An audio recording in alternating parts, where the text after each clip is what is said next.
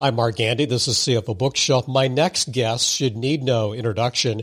His name is Gary Harpst, and he's one of those people you'd want as a mentor, a guide throughout your professional career. I came across Gary's first book in 2008, Six Disciplines for Excellence. And as usual, my instincts kicked in because I realized his work in strategy and execution was special. So I learned everything I could about the framework. I even got to visit with him over a couple of go-to meetings.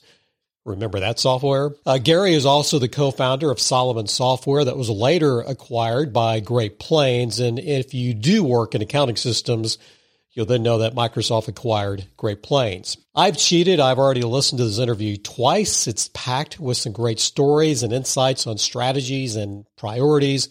And you'll soon understand why I think so highly of Gary Harpst. That conversation is coming up next here on CFO Bookshelf.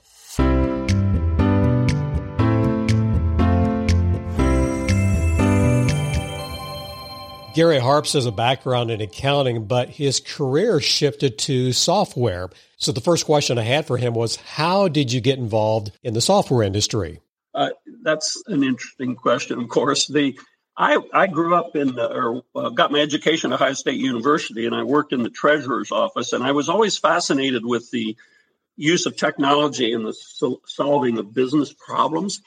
And so when we started um, Solomon Software at the time was called TLB, uh, that really was the idea that um, we that there was a lot of mainframe development concepts for software, but the micro market was just beginning. This was pre pre uh, IBM PC even.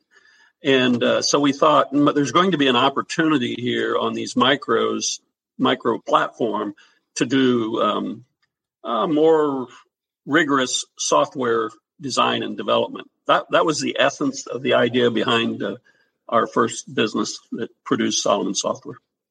I'm going to assume almost everybody in corporate accounting, or I should say corporate accounting, maybe say 2010 and before, they've heard the name Solomon Software. I mean, to me, that's just uh, we know that name. We know Great Plains. We know some of the competitors.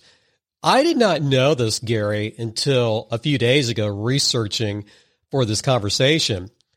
TLB, and you just said TLB a couple of minutes ago. What does TLB mm-hmm. stand for? Very, very interesting. Oh yeah, it, it's it stands for the Lord's business, and there, of course, there's a story behind that. Um, actually the way the business really got started was in a, um, a Bible study group, and uh, the, the, my three my two partners and I were in this group, and I remember Jack, who's the, the senior member of our triumvirate.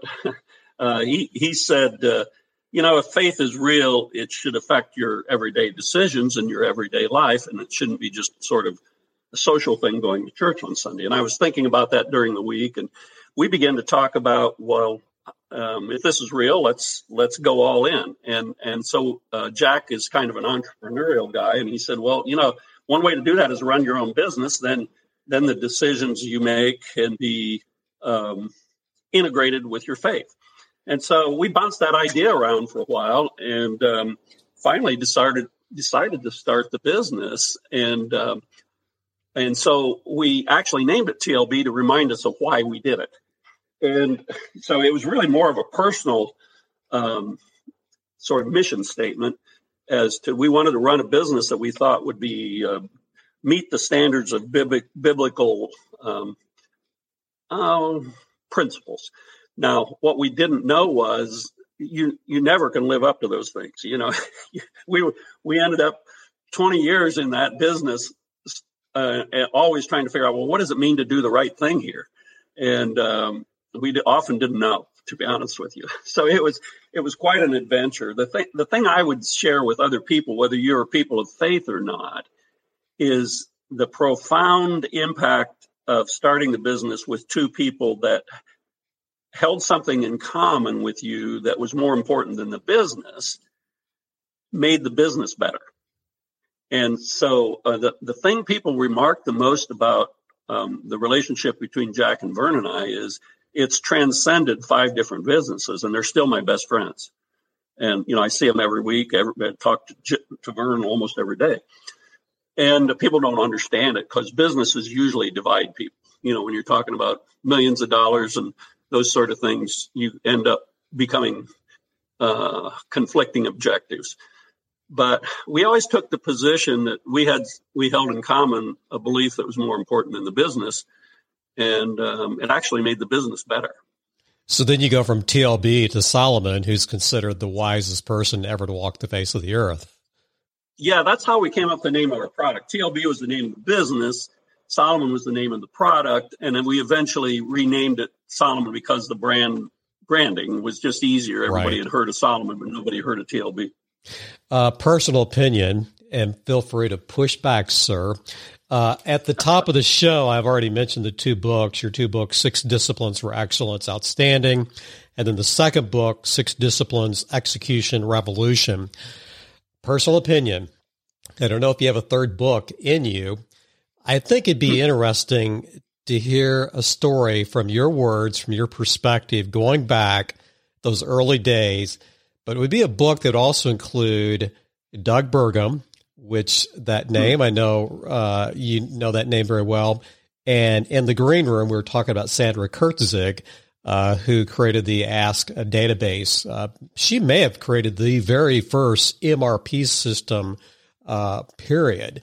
And it would be interesting for there to be a story about you three, but you'd be the initial author. I just think it'd be interesting to hear from you three, which goes back to the late 80s, early 90s, as ERP is starting to explode.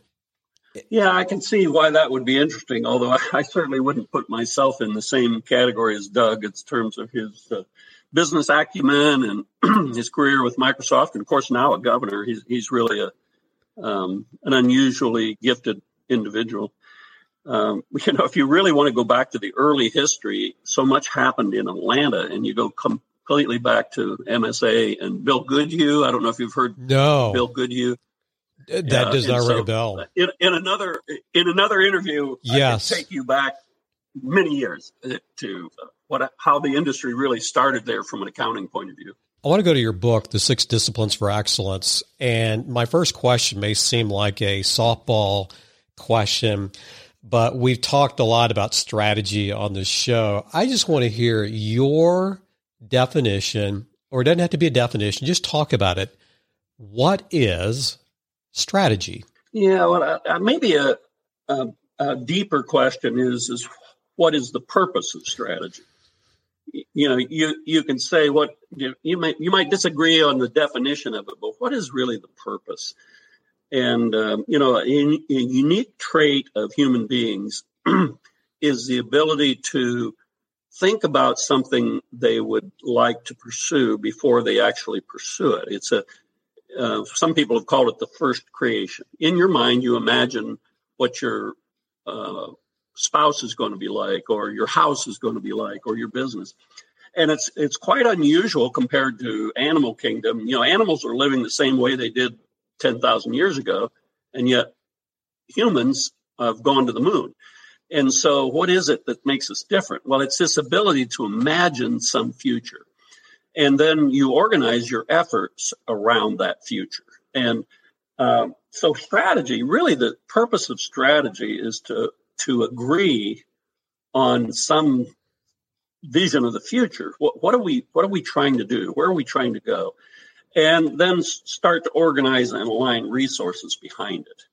And so um, that's the easy part to, to describe about strategy. I think that the more challenging part is how do you really develop it and what works. And you know, there's you um, there are very sophisticated models for uh, you know from from uh, consulting firms for large organizations.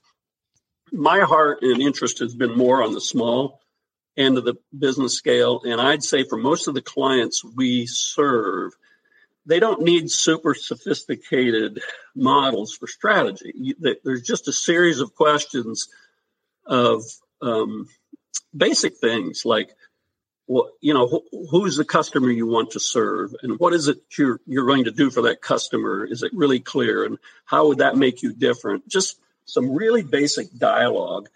And what I find surprising in these basic questions is that people have such divergent views. And we come into an organization that's already successful, and the people around the table at the leadership really have no common idea of the future. And, they've still been successful, but not as successful as they would have been if they'd had much more focus.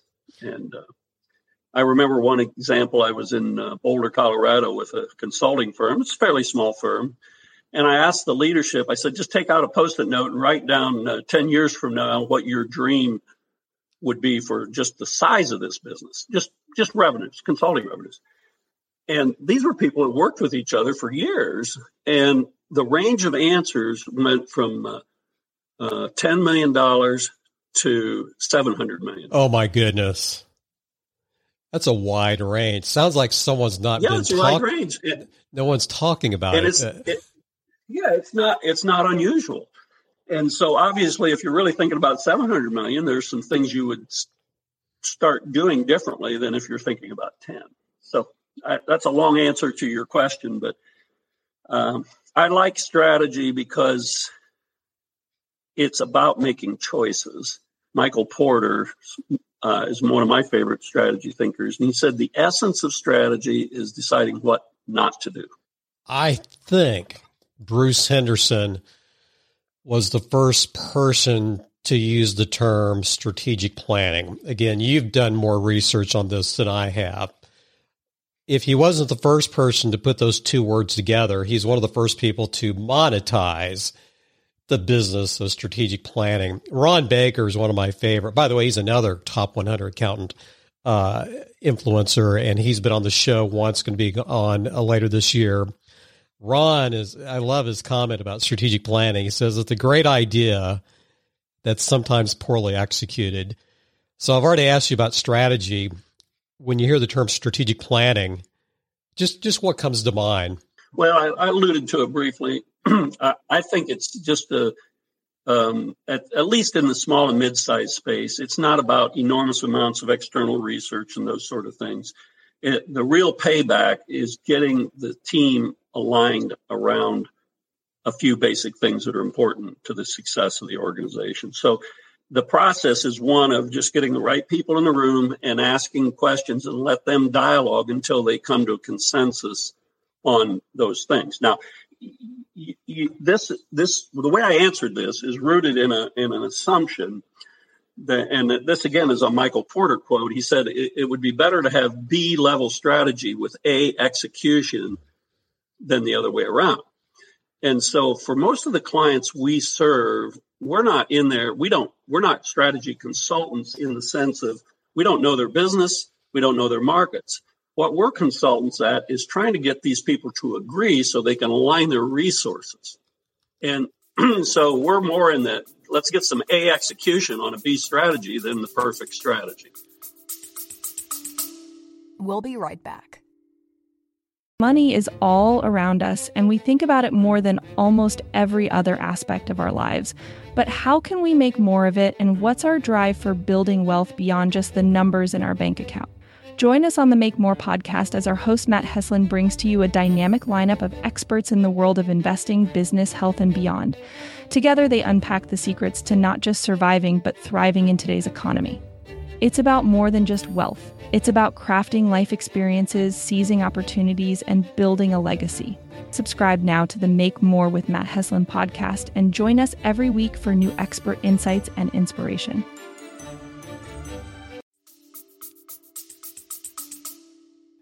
You, perfect foreshadowing of my next question, and it's almost like you've already have answered it. I met you, I want to say first met you 2014, 2015, roughly during that time period. And I had already read your first book. I don't think Six Disciplines Revolution had come out yet. And you were the first person I had ever heard or read where you used the word strategy and execution together. I've read hundreds, well, not hundreds, 100 plus books on strategy. Maybe Porter alludes to it, but you're the first person who explicitly strategy plus execution, first person. And I don't read a lot of people who use those two words together. So my question is, and you've kind of have already answered it, What is Six Disciplines? Well, uh, Six Disciplines is is really um, uh, we, we refer to it as a system of management, and um, you know we've debated a lot actually what to call it, but or you know what to label it. But by the way, don't, don't change it. Don't change it. I'm sorry if you're don't change. Six disciplines is perfect. Don't change it. No. yeah, the six disciplines really is a collection of best practices from uh, different industries. And again, I, so much of what I've done is is biased towards the needs of a small and mid-sized organization. Uh, I remember talking to a venture capitalist way back in the early days of Solomon. He says the, the primary feature for the middle market is integration. And uh, I thought it was an interesting statement. He said, uh, what people need in the middle market the most is to have things hooked together to save them time so they don't have to hook them together. At the high end of the market, people can afford, organizations can afford to buy best of breed, and then they spend a fortune integrating it. So our the six disciplines methodology was based on the idea that there's a strategic planning industry, there's a change management industry, there's an operational consulting industry, there's leadership development industries, there's continuous improvement and quality programs like Baldrige and Six Sigma, um, Toyota Kata, and what what smaller and mid-sized organizations can't do is integrate all that stuff. They can't have experts in each of those areas. So I personally spent when we started the business, I spent you know several years researching the the best practices in each of those, and we distilled them into 40 some best practices that are distributed through the, the our red wheel there, the six the six uh, hexagons, and um, one of them really, if you look at each of those wheels, they're they represent roughly an industry. You know, there's strategic planning, there's change management, um, et cetera. So, uh, what we also found was that six disciplines is, is, a methodology, but it's also a system of management that we ended up having to, we wrapped around these best practices software to make it easier to implement and a coaching model in the belief that uh, good habits for most people um, you can't talk them into doing the right thing. You have to coach them and hold them accountable. I use fitness as an example. Most of us know how to be fit. Most of us, my wife and I, pay somebody to make us do twice a week things that we know how to do at home. And we both remark we will never. Well, if he's on vacation, our coach, we don't do it. You know, so so uh, anyway, that's that six disciplines is a methodology, it's a business, and it's a management system, depending on how you look at it. I can't say that I'm a betting man because I think I've bought one lottery ticket in my life and that was given to me. But if I were a betting man, I would suggest or presuppose that every small organization you go into wants a quick fix. This is a long mm-hmm. game, isn't it? Now, for those of us who've it, been it, in business, it really is. But it, no sure fixes, right? For the CEOs who may be listening. No, there, there really isn't. And um, I'd think some of the, the to to the point you're making, some of the things we're learning right now about why we haven't uh, to get to the the lowest level in the organization more successfully. We we have learned that we tried to do too much for the organization for them instead of through them and this this is the difference between a quick fix and the hardwood. And we call it the discipling model. You know, there's one thing to coach. A coach um, stands on the sidelines and really guides individuals to perform better. A disciple reproduces themselves in in someone else. You see the distinction? Absolutely. And so we have been coaching so much the last several years that we end up taking ownership of things because we can make things go faster ourselves, but we don't end up creating a disciple inside the organization. And that takes longer, but it's much more fruitful on the long term.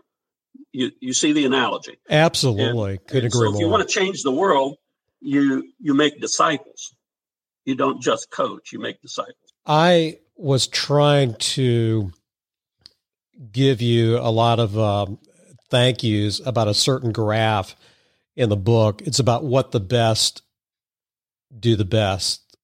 that's repetitive. That's needless redundancy. I think I think that's the term, needless redundancy. What do the best do? And there's a graph that you have early in the book. It's a graph that I've used a lot. One of the things that's missing, and I'm going to let you fill in the blanks instead of me talking, but one of the things that's missing in this graph, and I may have mentioned this to you in an email message, having an incredible product or an incredible service was not on this chart, this bar chart. Instead, what are the top two or three items about what the best do or have? The if you read the the reason I this is my belief and why that's not on the list. The the research was structured to find out what the difference between the top performing and the bottom performing are. And I think it's a given both to top performers and bottom performers that good product is essential. So you you it does not show up in the numbers because there's not a huge difference in perception of that importance. But the ones who really performed well, you found okay, it's a given you got to have a decent product. What then makes the distinction? And that's what that list is. What is the distinction between the top and the bottom? I was just curious if maybe someone came back who's in a highly competitive industry. I mean, let's take uh, ERP systems you know maybe there's some features that are just lacking and they there's not enough resources to get there and that's why i was curious i wonder why someone didn't mention because i do agree with you most people do have at least in their own eyes hey we got a killer product or service but i do want to read real quickly number one on this list strength of senior leadership attract and retain quality people, and disciplined approach to business. Those are the first three items about what the best do. Uh, want, want to add to that? Well, I, I would probably um, maybe clarify some things I've learned since then. I think it's well represented in a, in a client I'm working with right now. They've got some huge problems. Um, they happen to be in the healthcare industry and, you know, are swamped by the COVID issues and some terrific external pressures. And if if you talk to the leadership team, you and say, "What are your biggest problems?" They can rattle off um, two or three things that, um, what for example, they're they're overrun on the phone lines and they can't answer the phone, and uh, so that's a problem. but what what I'm trying to point out to them, there's a problem behind the problem, um, which is uh, they've had this overrunning the phones problem for three years. If they list their other top two or three items, they've had those problems for three years. And I said, the real problem is why can you not resolve a problem in less than three years? You, you see what I'm getting at. And so if you take those top three things, um, the first being uh, strength of leadership, the second, second, remind me again, was oh, getting the right people, getting the right people, and the third one was um, disciplined approach to business. Those three things are really the root causes of the problems they're having now. Their problems are not the problems they're having now. Their problems are why do we have these problems and not get them resolved? And so those three things speak to the underlying foundation. They they don't have the right people in the right spot. They don't have people who can resolve a problem that's an old problem. And um, so it, I, I, that's that's sort of a nuance that I've learned since that list occurred. That the surface level problem is not the problem. It's it's usually a layer or two below that problem. Yeah, one of the things I learned early in my consulting career is that there there are no bad ideas of a business owner. I'm talking mainly smaller business owners. That's a great idea. That's a great idea. Well, then I come across your book and you talk about VFOs, vital few objectives. In my opinion, all roads start there. If not there, it's number if it's not number 1, it's number 2 and you're you're you're smiling at that. How important are the vital few objectives? Well, that's a big question. And, you know, the, the concept behind Vital Few is really choosing, making hard choices about what you will and won't do. And, uh, you know, if you, if you think about how organizations get started, um, the, you know, there's not normally a big strategic plan or anything. Somebody has an idea that it's a burning thing, and that that burning thing focuses them. And at some point, if it meets a market need, um, you end up with a moving from an individual to an organization. And the kind of person who's willing to start a business is one who has a lot of ideas and um, they're willing to take risks. But an interesting dynamic occurs once you start to get an organization where um, you've got to align the resources to, to deliver the idea that the very person who started it can come, become the enemy of the success because they continue creating more ideas. And and instead of executing well on one, you end up uh, being spread all over the place. And I, I fall in that category. I, I speak from experience that I, I'm always thinking two steps of wherever we're ahead of wherever we're at. And it really creates a lot of disruption in the organization and uh, reduces performance. You know, with six disciplines, we challenge leaders to get sort of contract with each other about what the priorities are and then give each other freedom to hold ourselves accountable. So like if I if I walk in today in my organization with another idea, which I do frequently, people just whip out their plan and say, "What do you want me to take off the plan?"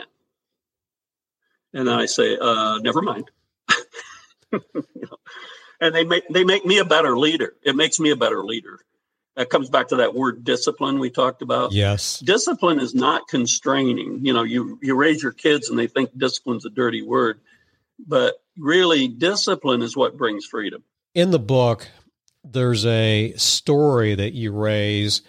You're having to come up with a new release, and I mean quickly, but there's probably not a lot of cash in the bank, which means I can't go out and hire more developers the topic is in the book is embracing constraints. Can you reshare? Can you take us back to that story that I'm describing? Yeah, the, this has to do with the way the industry unfolded. And um, if you go clear back into, I mean, this dates me a lot, but if you go clear back into uh, the very early days of CP/M before IBM PC, there were spreadsheet tools and things like that that came out. And then on on the initial PC, uh, one two three and Lotus one two three and uh, WordPress, WordPerfect, and some of those people or those organizations were first to market and they got major market shares and had fantastic products.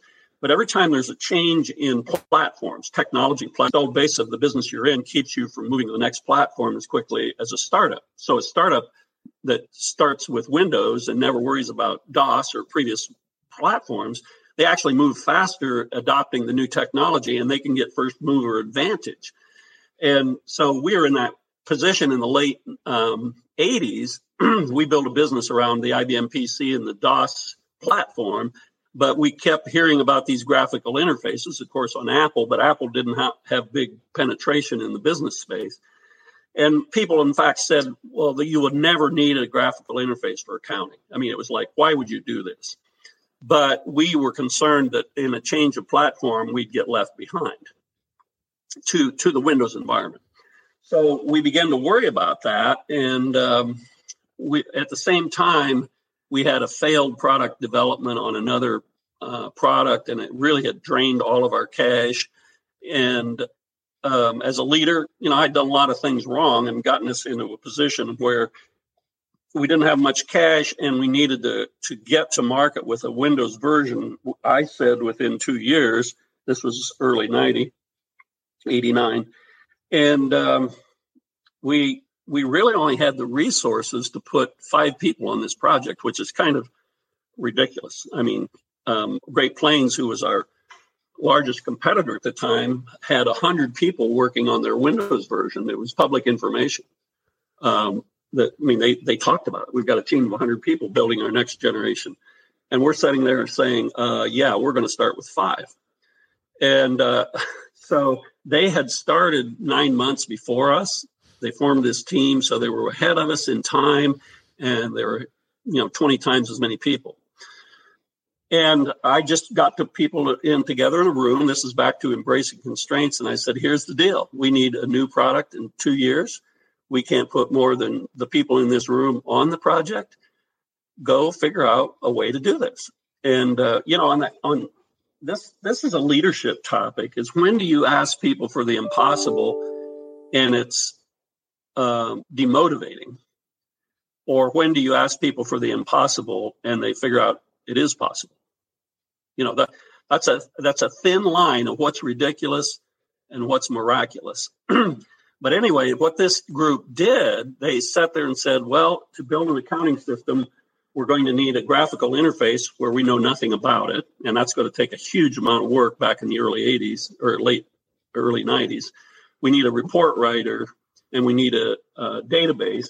And instead of building those things ourselves, um, we stumbled across Visual Basic in a trade show in Atlanta and at the time, Microsoft did not view Visual Basic as a business product. They viewed it as a, it was in their entertainment um, group for to play with. And we told them what we were going to use it for, and they laughed at us. We said, we're going to use it to build an accounting system. And They said, no, you're kidding. No. And so we built the largest Visual Basic application in the world.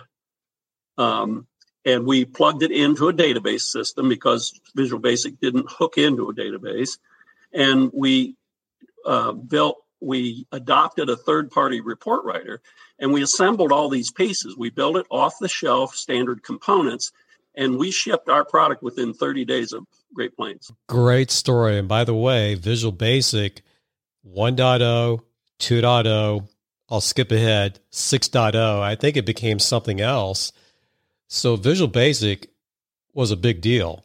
Uh, it was a big deal, but they didn't know it at the they time. didn't know it at the time. I, and thank you. I love that story. And speaking of stories, I pulled something else out of the, the book. It's one thing to hear people talk about stop start lists. Well, I like to read them. And you actually have a stop list in your book. And I'm going to read these real fast. Uh, stop targeting low end market and that's again, it, everything's a good idea. Well, every customer is a great idea, it, but you said no. Number two, eliminate Unix as a target platform. Eliminate support of multiple databases. That was number three. Number four, remove our target market list, um, or remove from target our target market list foreign markets that require double byte language sets. That sounds complicated to me. And number five, phase out OEM program.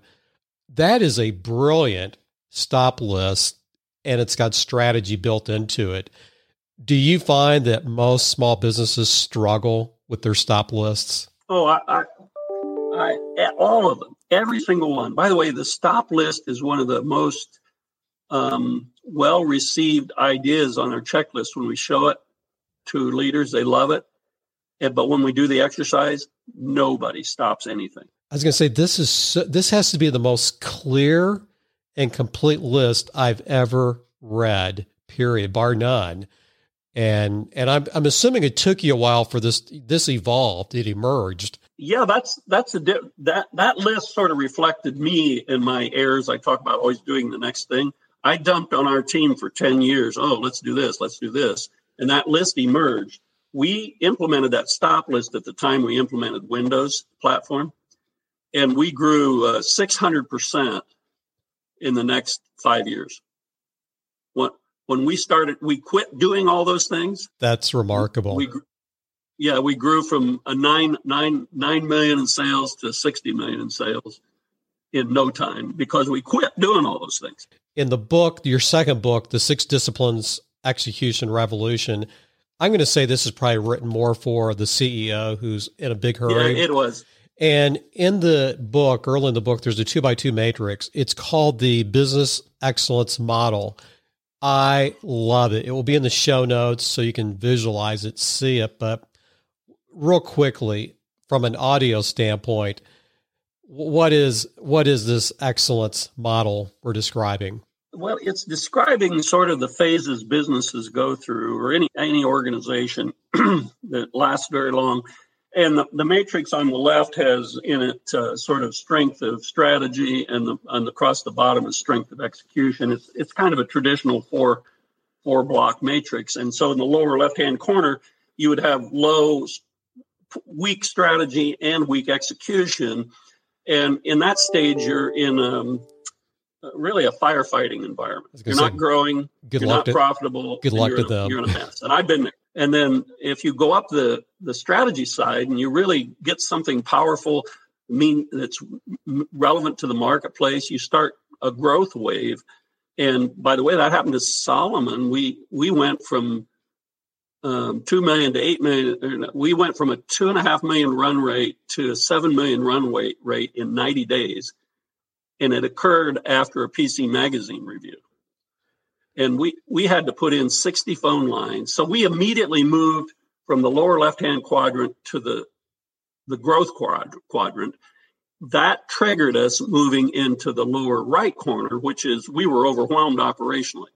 So we were not executing. We grew so fast we couldn't execute. Because so these four quadrants. Well, I was just because you're not just selling software, you were helping to get it implemented, right? Yes, that's right. And we, we ended up having to put in 60 phone lines uh, in a short period of time. But you know what? That's just the first problem. Who's going to answer those? It took us two years to recover from that growth rate. We did we didn't have the management bandwidth. We didn't have, know how to hire right. We didn't have the technical expertise. So really, that quadrant is a great way to diagnose where am I at and how did I get here and where to go next. And uh, if you're not growing, you want to grow, but be prepared as soon as you grow, you'll have pressured on your execution, which is the lower right hand quadrant.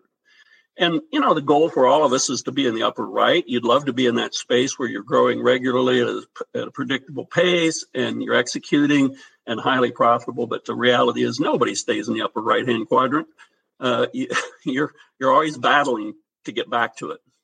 I have two more questions. I'll save six disciplines for last. How, how can we learn more? But I ask every single guest this question. And by the way, I can see you've got a big bookcase right behind you to your right. What, what, what are some of your what, what are some of your favorite books, or what are some titles that come to mind? What are some titles that maybe you gift other people or you recommend? What what books are top of mind for you? Well, I'm rereading a book right now called um, Iconoclast I don't know if you've ever heard of that. It's Dr. Uh, Gregory Berns, and it, it's a really fascinating book. I'll just tell one sort of story from it. Uh, the premise is the you know why is it some people can go against the grain of the world and do amazing things, and he he, he points out that the brain is about two percent of the body mass, but takes twenty percent of the energy.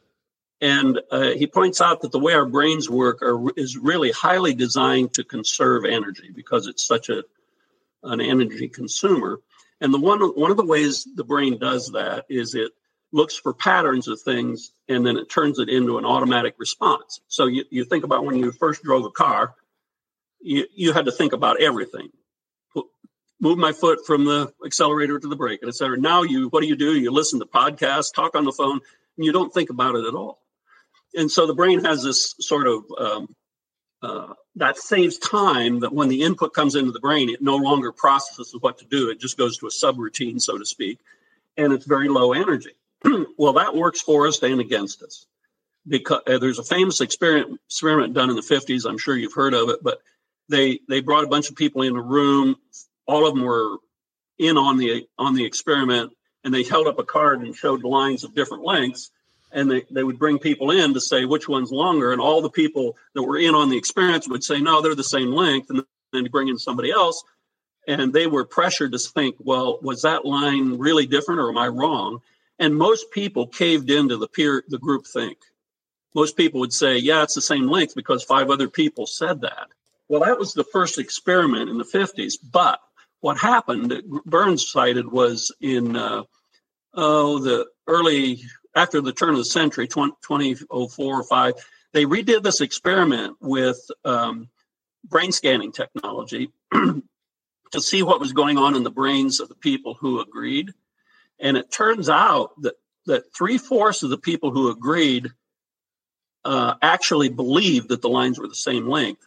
And the reason was the brain short circuited. The brain has built into it hey, if these people say it's the same length, it probably is, and then it stops thinking and evaluating about it. And so, what I find fascinating about this, see, remember I started talking to you about the challenge of getting deeper in the organization.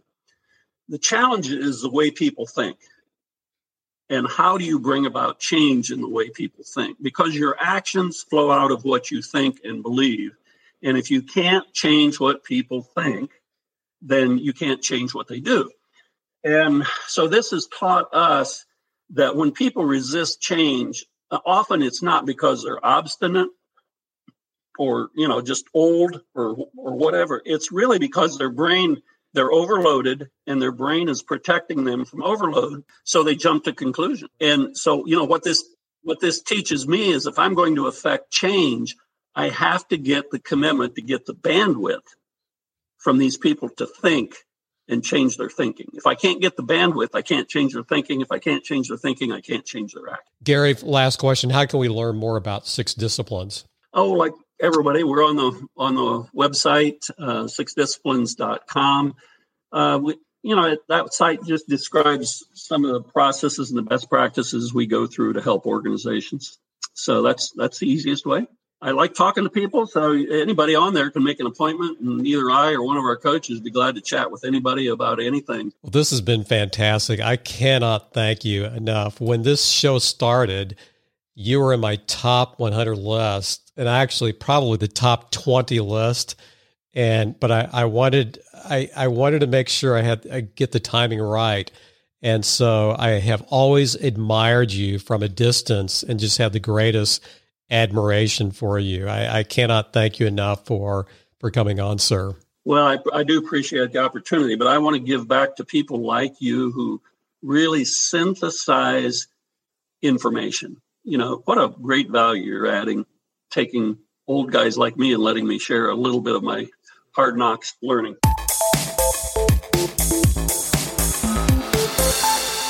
You are listening to CFO Bookshelf lifelong learning for financial leaders.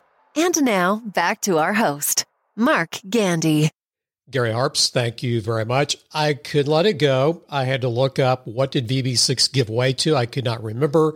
It was VB.net. And of course, Visual Basic continues to be the scripting language uh, for macros and all of the Microsoft Office products. Again, Gary's books are Six Disciplines for Excellence. The second one, more geared for CEOs. Six Disciplines Execution Revolution.